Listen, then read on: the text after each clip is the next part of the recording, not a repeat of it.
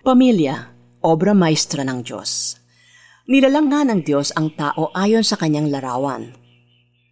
Sila'y kanyang nilalang na isang lalaki at isang babae at sila'y pinagpala niya. Sinabi niya, Pagpakarami kayo at punuin ninyo ng inyong mga anak ang buong daigdig at kayo ang mamahala nito. Genesis chapter 1 verses 27-28 Has the family designed by God gone out of style in today's modern world? It is this one man and one woman who love each other, united by God to bear children and manage His creation. Genesis chapter 1, verse 28. But because of different challenges and problems married couples face, may mga pagsasamang nauuwi sa hiwalayan. The promise they have made in front of God that only death could separate them had been broken. Para bang kinalimutan na nila ang sinabi ni Jesus sa Matthew chapter 19 verse 6, So they are no longer two, but one flesh. Therefore, what God has joined together, let no one separate. Dito na umusbong ang single-parent family setup which is different from what God wanted to happen.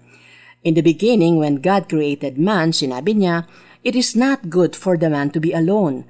I will make a helper suitable for him. Genesis chapter 2, verse 18. This is why he created the woman and brought her to the man. Genesis chapter 2, verses 21-22. Alam ni Lord, mahirap gampanan ng nag-iisang magulang ang purpose niya para sa pamilya. And then there's some people who shun the institution of marriage altogether. People live together and start a family without the blessing of the Lord. The apostle Paul warns us in 1 Corinthians chapter 6 verse 18, flee from sexual immorality. Kasama dito ang fornication, sex outside of marriage, and adultery, married people having sex with somebody other than his or her spouse. In the Old Testament, mabigat ang consequences for children na bunga ng maling relasyon. No one born of a forbidden marriage nor any of their descendants may enter the assembly of the Lord, not even in the tenth generation. Deuteronomy chapter 23, verse 2. But the coming of Jesus changed that. We are not under law anymore, but under grace. Thank God for the gift of family. If we have sinned in any way in our family, we have a gracious, merciful, and compassionate God. He is ready to forgive our sins, and He can make things right again. Manalangin tayo. Lord, I repent of all my sins. Gusto ko na pong maayos ang aking sitwasyon to obey you and honor you.